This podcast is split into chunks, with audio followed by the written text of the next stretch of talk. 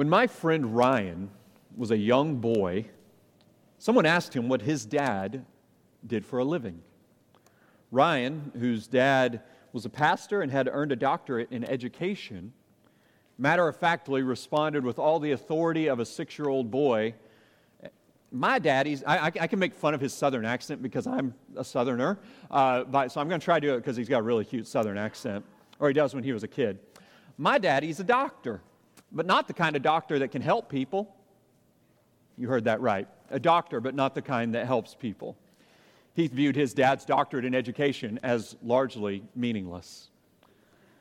Young Ryan actually teaches us a helpful lesson about understanding who can and cannot fulfill a needed job. Ryan did not want anyone to confuse his dad with a physician and expect him to provide medical care for others. If there was any kind of emergency and someone cried out, Is there a doctor here?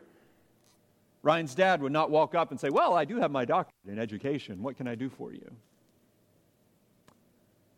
It is important to know that those who we call upon are able to fulfill the tasks, the responsibilities that are needed of them. When you need a doctor, you don't want a doctor of education. You want a doctor of medicine who knows what he or she is doing.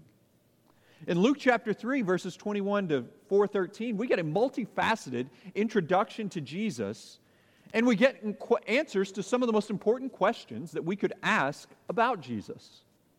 Namely, is Jesus able to accomplish our redemption? Said another way, is Jesus the Son of God who can truly redeem us? Or is he a teacher, a religious figure for sure? Fascinating nonetheless but maybe he's not the kind of doctor that our souls need and are looking for. Thankfully, that is not the case.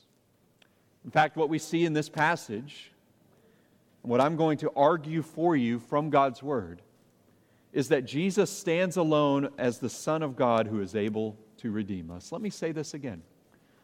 I encourage you to know this is the overarching idea of the sermon today. Jesus stands alone as the Son of God who is able to redeem us. Now, I invite you to follow along as I read, beginning in verse 21. And as we read God's holy, inspired word,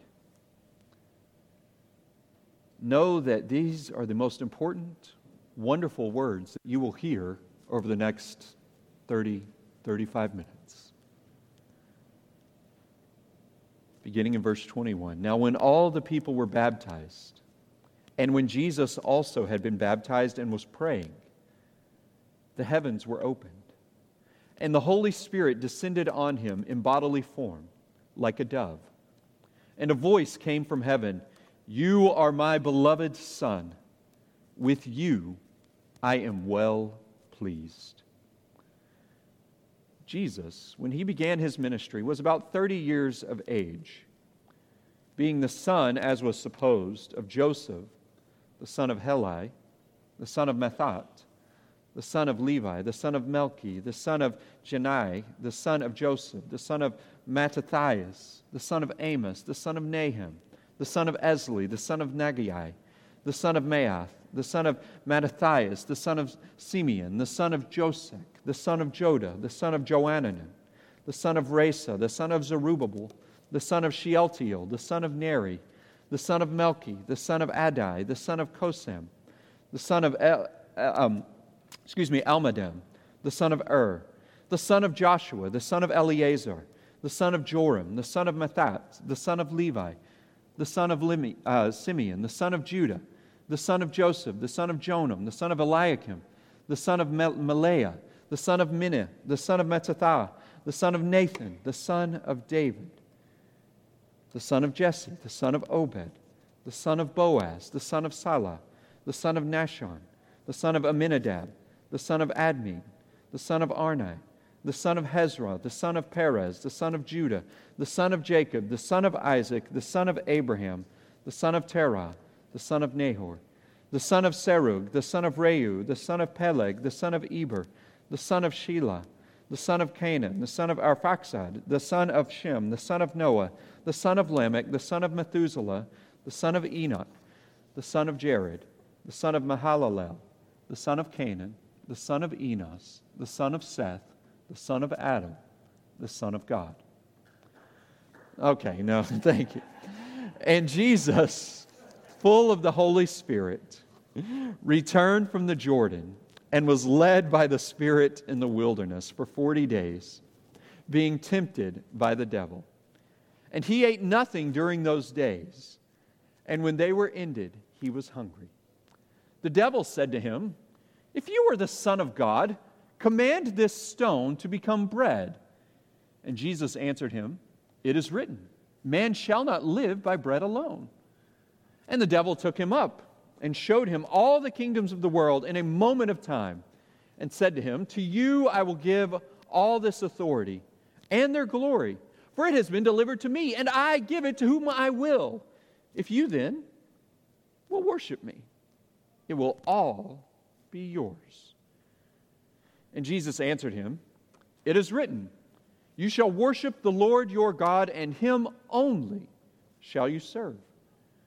And he took him to Jerusalem and set him on the pinnacle of the temple and said to him, If you are the Son of God, throw yourself down from here, for it is written, He will command His angels concerning you to guard you.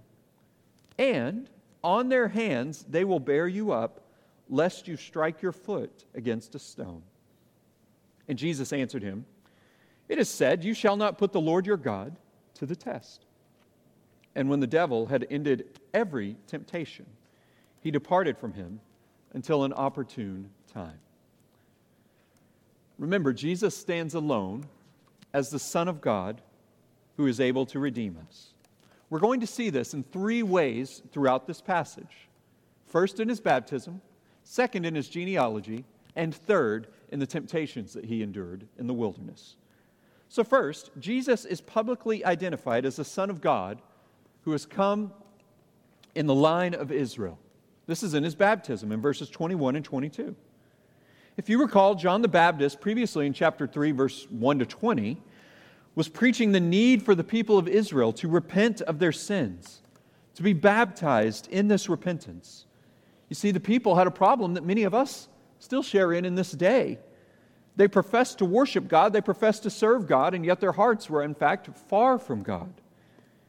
They were all appearances, but no authenticity. Baptism signified a repentance, a changing of heart. It signified a purification. We'll cover more on this in just a moment. So people are coming in response to John the Baptist, this last in the line of prophets that have come out of the Old Testament. Those who have come to be baptized, we find a Jewish man named Jesus. There's a number of reasons why Jesus coming to be baptized is quite interesting. Perhaps the most fascinating reason is that it raises a question for us. Many of us who perhaps know more of the story, know how the story turns out, and would say, wait, Jesus is God. God's word tells us that Jesus never sinned. John is preaching, hey, come and be baptized and repent for the forgiveness of sins. How's that add up? Well, here's what we need to understand about Jesus coming to be baptized. Jesus did not come to be baptized in order that his sins may be atoned for or may, that he may be purified. His baptism signified his union with the people of Israel. He was united with them in experience, in identity, in ethnicity, and most importantly, in commitment to bearing their sin. And we know that his union with Israel would ultimately be fulfilled not only in the baptism that he, under, that, that he uh, uh, experienced here, but in a different kind of baptism as he endured the cross at the end of the Gospel of Luke. And yet, for as strange as it is that Jesus, the sinless one, has come to be baptized, this is not the most dr- dramatic thing about verses 21 and 22. In fact, follow along as I read it. Now, when all the people were baptized, baptized and was praying, the heavens were open. It's like Luke just says matter of factly, Jesus was baptized, and then he's standing there praying, and then he says, Now here's what you need to see at the end of verse 21 and verse 22. And the heavens were opened. The Holy Spirit descended upon him in bodily form like a dove. And a voice came from heaven saying, You are my beloved Son, and with you I am well pleased. Do not lose sight of this scene. All three members of the Trinity are visibly at work. The Son is being baptized, the Holy Spirit descending upon him like a dove, and the Father pronouncing his love, his pleasure with his Son, Jesus. In one sense, we are examining the qualifications of Jesus to fulfill the role needed for our, our redemption. You could look at this text and say, I see the job uh, uh, uh, posting and I see the job qualifications. Does Jesus, this one, meet those qualifications? Well, what, John, what, what Luke is showing us is that yes, he does. And Luke is recording the eyewitness account of quite an impressive character reference for Jesus, namely God the Father. And this serves as a reminder for us of Jesus' union with us. You see, the Father looks upon Jesus and says, I am well pleased after Jesus has been baptized. But Jesus has been baptized.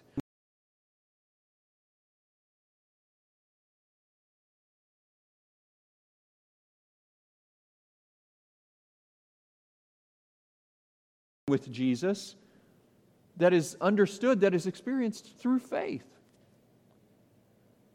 We see the gospel, we see Jesus' life, his death on the cross, his resurrection, and the way in which somebody becomes a Christian is by receiving this message of all that Jesus has done, receiving it in repentance and faith.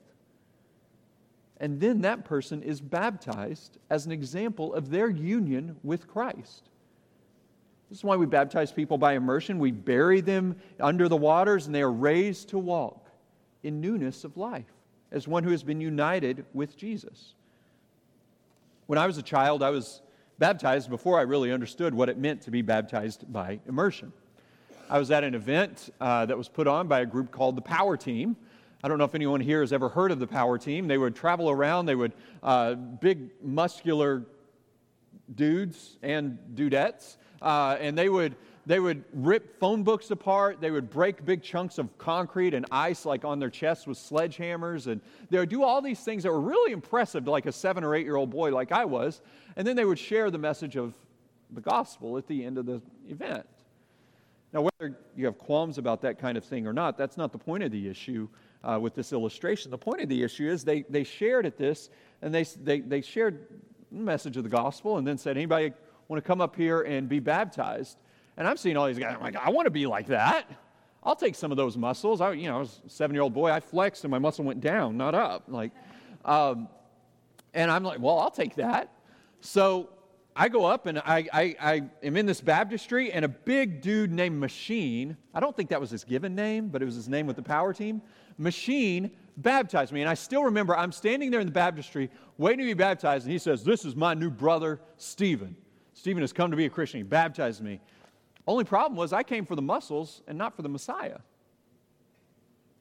And I realized that later on in life. And later on in life, I recognized the need for my own repentance of my sins, and I recognized the need to be united with Christ by faith. So then I was baptized again. So basically, the first time, all I did was go swimming with Machine. But what we see is that the baptism is a symbol of the unity that exists between the two parties. And now, hear this as we consider Jesus' unity with the people of Israel and subsequently his unity with us. Consider this statement by God the Father You are my beloved Son, with you I am well pleased. This is foundational, most basic fact of Christian theology. There is one God that exists in three persons. There are not three gods, or one God who is manifested in various times in three different forms, not like God, okay, at one time was the Father, and then in the New Testament he came about and he was the Son, and then the Holy Spirit, uh, and he indwells in us today in that form. No, there's one God who has existed in perfect love, perfect harmony, perfect relationship between the three persons of the Trinity. And you say, Stephen, well, that blows my mind. And I say, join the club. But this is what God's word presents to us. And we see instances, as in this case, where all three figures of the Trinity are present. All three persons of the Trinity are present.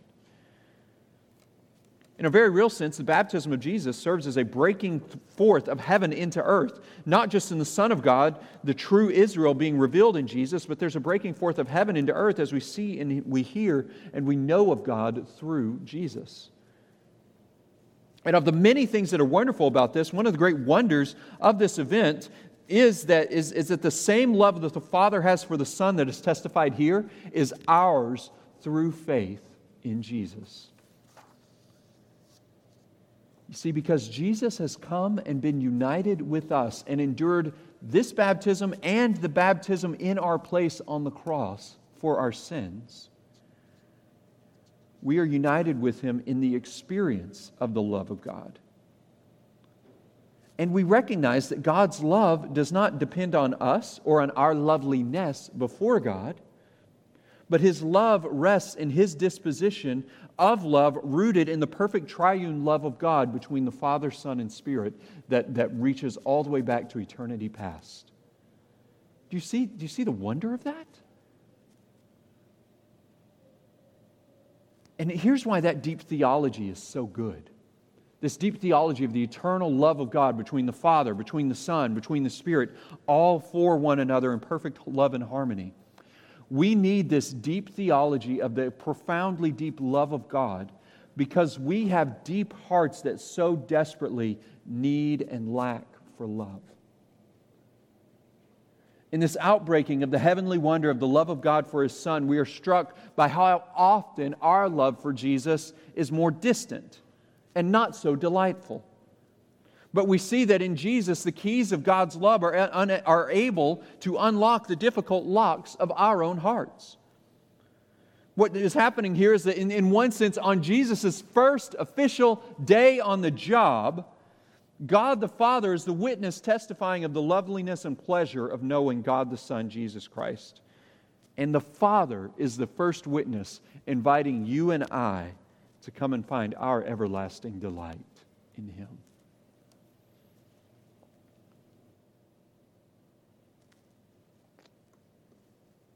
So, Jesus is the one who sees the failures of His people in this instance, the people of Israel who are being called to repent and be baptized. And if the Gospel of Luke has these instances of him stepping up to the plate, stepping up to the issue to meet his people where they are, the first account being his birth and coming to this ugly, messy earth in order that he might dwell with us. The second account is in his baptism, showing his spiritual union with those who need new birth. So Jesus is publicly proclaimed as the Son of God in the line of Israel. Secondly, Jesus is shown to be the Son of God descended from Adam.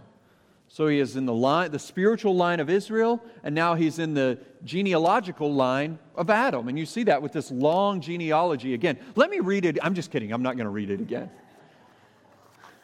Some of you are like, oh no. Some of you are like, oh no, I can't do that again. And others of you are like, oh, let's see them try that again. I think you got lucky the first time. Remember, we're examining the question, we're examining the idea of is Jesus up for this task as the Son of God, our Redeemer? We have a great need, we need a great doctor. But he must meet the qualifications. And so now we get this genealogy. Genealogies in our Bible for as difficult as they are to read through, they are not accidents, dear church family. They are not buzzkills that are put in stories as a way of breaking up the flow. You might would read through this one if you were to read Luke 3 and then transition right into Luke 4 and you would say, "Why in the world is that genealogy there?" But this is why, because previously with the baptism, he's showing the union with Israel. Now he's showing if Jesus is going to be the Son of God, capable and up to the task, he has to show his union with man. He has to show us that he's fully human. And this is why it traces from Jesus all the way back to Adam. Goes through the line of the king of David, the king of Israel, through whom a greater king would come. He's also a son of Abraham, the great patriarch, through whom God promised to bless the people of Israel with a heritage as vast, as numerous as the stars in the sky or the sand on the seashore. And what we see is that this heritage, this, this line of people, it had it, its fits and follies. It had its ups and downs. It had its scoundrels and scallywags. I just made that up on the fly. That was a pretty good one. It had its, it, it, it had its sinners and saints. Yet, what we see in this line is two things. Jesus is perfectly, entirely human, just as much as you and I are. And we'll get to this in just a moment. But it also shows us, kind of indirectly, and tying into this history with the people of Israel that Jesus has come of, it shows us the story of the Old Testament is the story of God's faithfulness to his people. And this is just one more example of it that God has sent his Son from his people. And we must see this Jesus as entirely human because we know what it means to be sons and daughters of Adam. We know the toil and the calamity of the human life. We know what it means for our stomachs to rumble in hunger. We know what it means for our hearts to grieve in pain. We know what it means for our bodies to be sick with the flu, to fight cancer, to suffer unexplainable, un- uh, unbelievable loss and we know what it means to face and deal with and wrestle over the sins of our own hearts. And to live in this human tent, this human body, yearning for relief from the burdens and the toils and the anxieties that we carry. And we come upon this genealogy. And we recognize that as a son of Adam, Jesus is fully human. He did not sin, but he is fully human and he must be everything that we are as humans, minus the sin. Jesus' stomach rumbled with hunger. Jesus' body ached with the flu. Jesus had caught colds. Jesus yearned with grief at the loss of family and loved ones. He was not an impostor. He was not an alien wearing a human mask and human body trying to pull one over on us. No, when we consider our, our lot as human beings with tired hearts, with tired bodies, we are crying out for redemption, for rescue, for new life. And here we see Jesus who has come, who has come from the line of Adam, but he has come to be the true and better Adam, just as he has come to be the true and better Israel. He has come as the one who will reverse the curse of sin on humanity. He will inaugurate a new kingdom and a new understanding of our humanity as ones who find redemption in Him. He will come as one who invites us all to go from being ones born of Adam in this sinful lot we carry, in this body of burdens, in this, in this, in this life that is hard and full of toil, to ones who still experience this but who have hearts that have been born anew of the second Adam. And who know that one day we will experience a resurrection that will make all of the agonies of this life nothing but distant memories, faint echoes of a previous life drowned out by the glory of the second Adam who reigns over his people. We will no longer feel the pain, the shame of body image anxiety. We will no longer feel the hurt of things done to our bodies or to our hearts. Ultimately, we will no longer feel the weight of sin upon our mortal bodies because a true and better Adam has arrived. The first Adam was exiled from the garden of God's good and perfect presence because of his sin. The second Adam, Jesus, the true and better Adam, will be the means by which we re enter into the garden of God's perfect presence because this Adam has come to us. And he has come to us from the presence of God to meet us in the wilderness of this world. So, Jesus is the Son of God who has come from the line of Israel. He is the Son of God who is human and has come from the line of Adam. And now, thirdly, we see that Jesus is the Son of God who is faithfully triumphant over Satan. This is in verses 1 to 13 of chapter 4.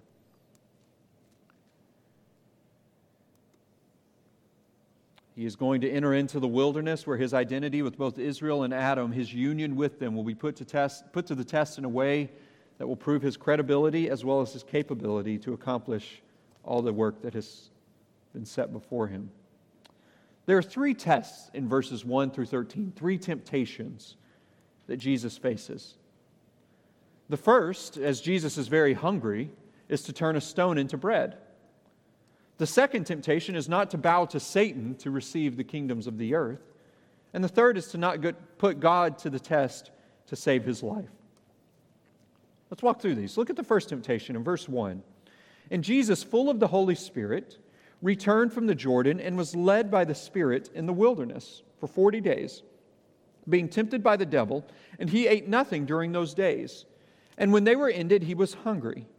The devil said to him, If you are the Son of God, command this stone to become bread.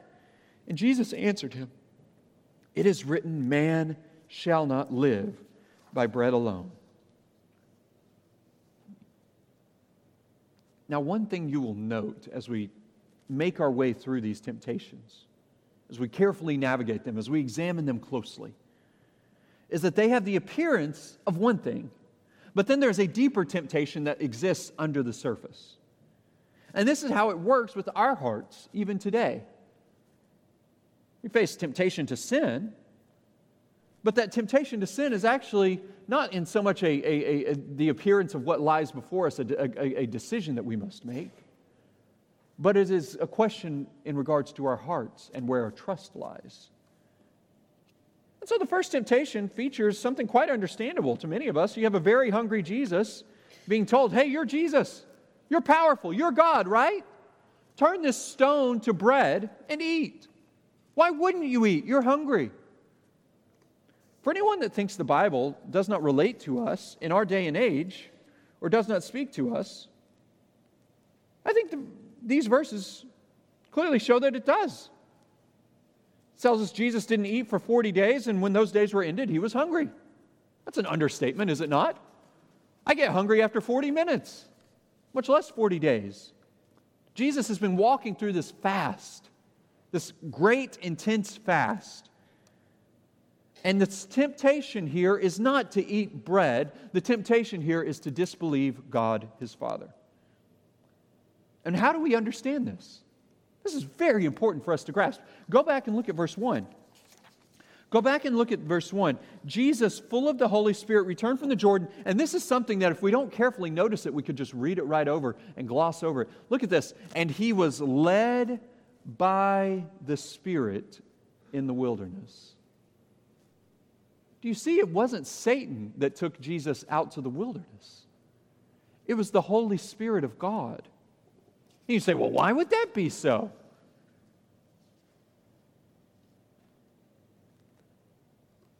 This purpose for Jesus going out into the wilderness was that he might prove himself to be the Son of God greater than Adam, the Son of God greater than Israel, prevailing over sin and temptation where Adam and Israel did not. Remember, Adam and Eve, what were they? They were tempted to satisfy their hunger while in the garden by disobeying the word of the Lord. And this is what they did they disobeyed God. And Israel was tempted to see if they would trust God to provide for them while they wandered in the wilderness, awaiting entry into the promised land. They grumbled against God for what? Thinking, we're going to walk around this, this, this wilderness and we are going to starve. They did not believe the word of God. Adam and Eve did not believe the word of God. Jesus applied the word of God to his temptation. Israel did not trust that God would provide for them, but grumbled against God. And Jesus applied the word of God to his temptation. Jesus doesn't show us, or Jesus doesn't show us trusting God for our food. Jesus shows us how to perfectly rest in the will and the timing of God who has led him into the wilderness. And maybe that is where you find yourself today. Maybe you are in a metaphorical wilderness of the soul. And you are saying to yourself, I, I, I, don't know how to trust God in the midst of this. Up seems down, left seems right. I am confused, I am disoriented, and I don't know where God is. What Jesus is showing us is two things. He is showing us that we can trust God in the wilderness, namely, we can trust Him in His Word. But secondly, and we're going to get more into the Word in just a moment, but secondly, Jesus is showing us that we have Him, our great high priest, who has also walked through the wilderness. Therefore, we can cry out to him, not in a manner, God's being unfair, Jesus, will you help me? But in a manner that says, Jesus, you have trusted the Father. By your mercy, would you work within my heart a trust for him where I am prone to distrust? We don't need bread in the wilderness. We need hearts that are tempted to chase after the bread that will be our destruction. We need hearts that are turned to Christ, who has withstood this temptation.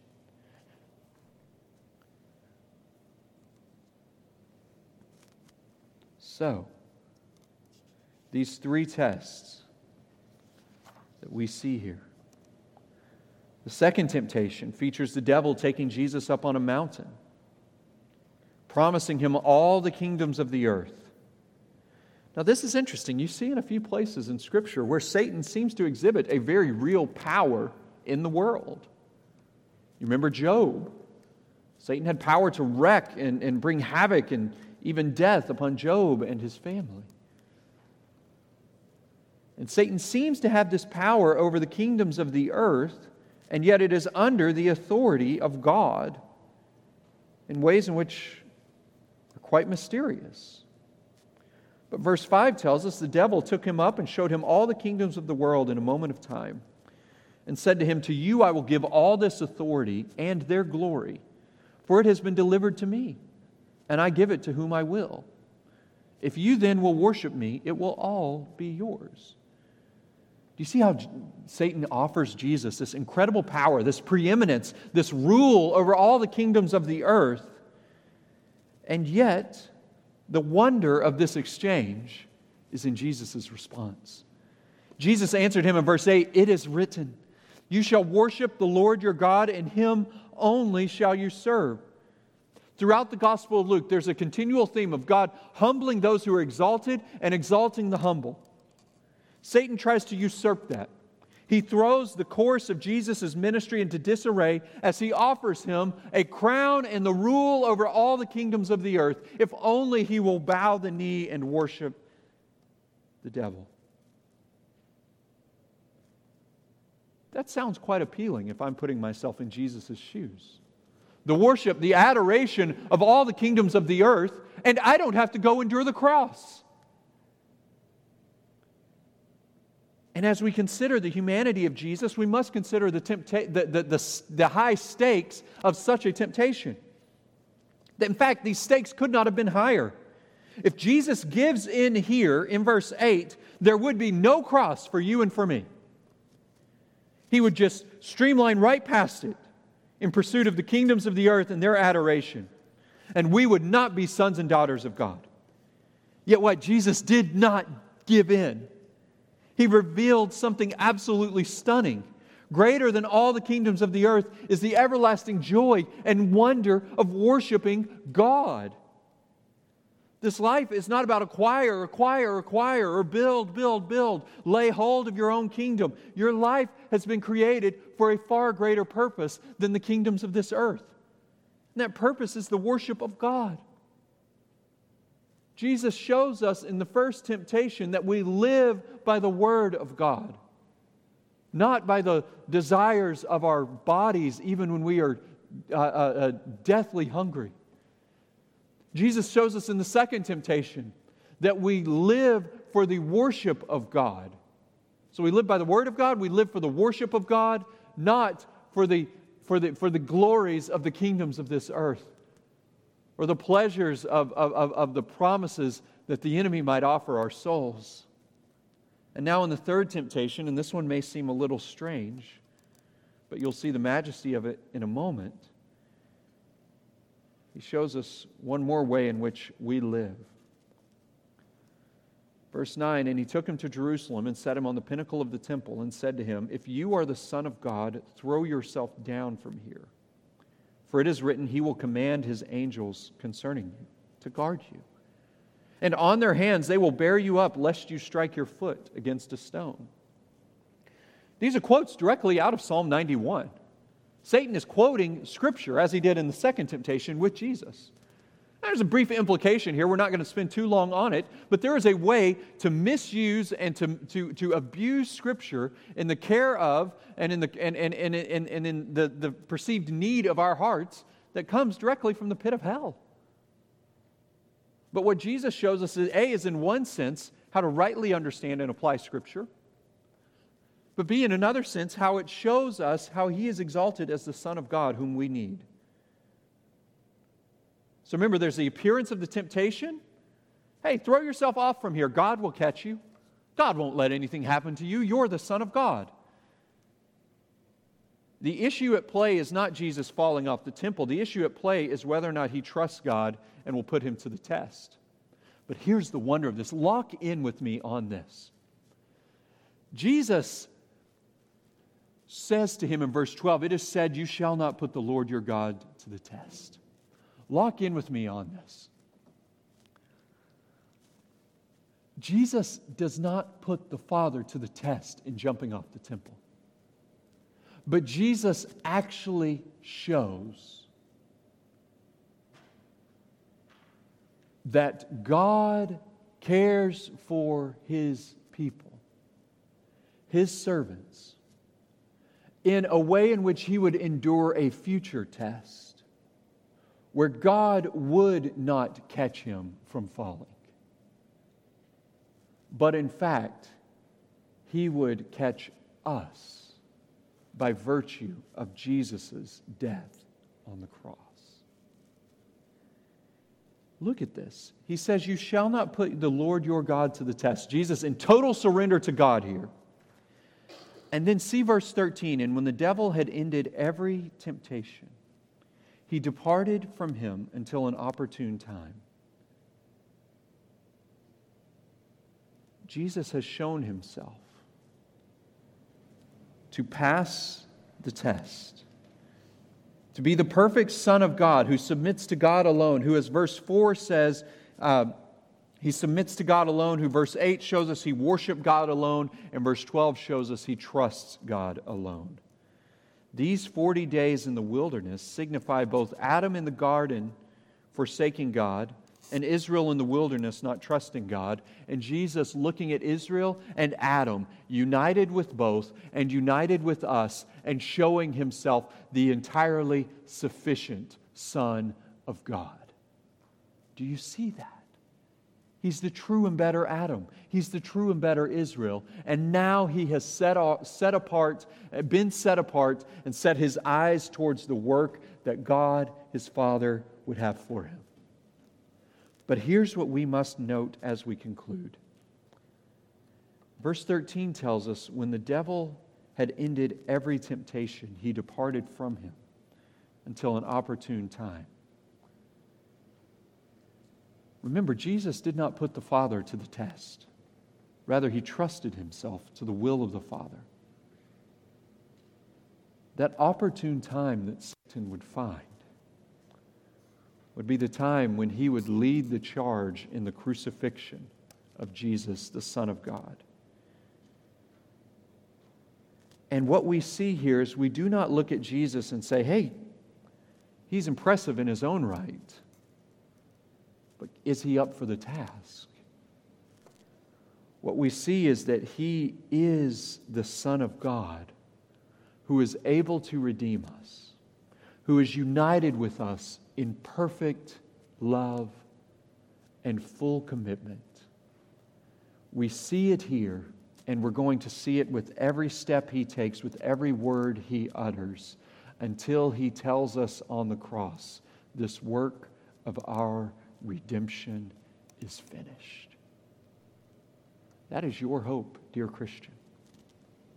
That is our hope, dear church. Jesus stands alone as the Son of God who is able to redeem us.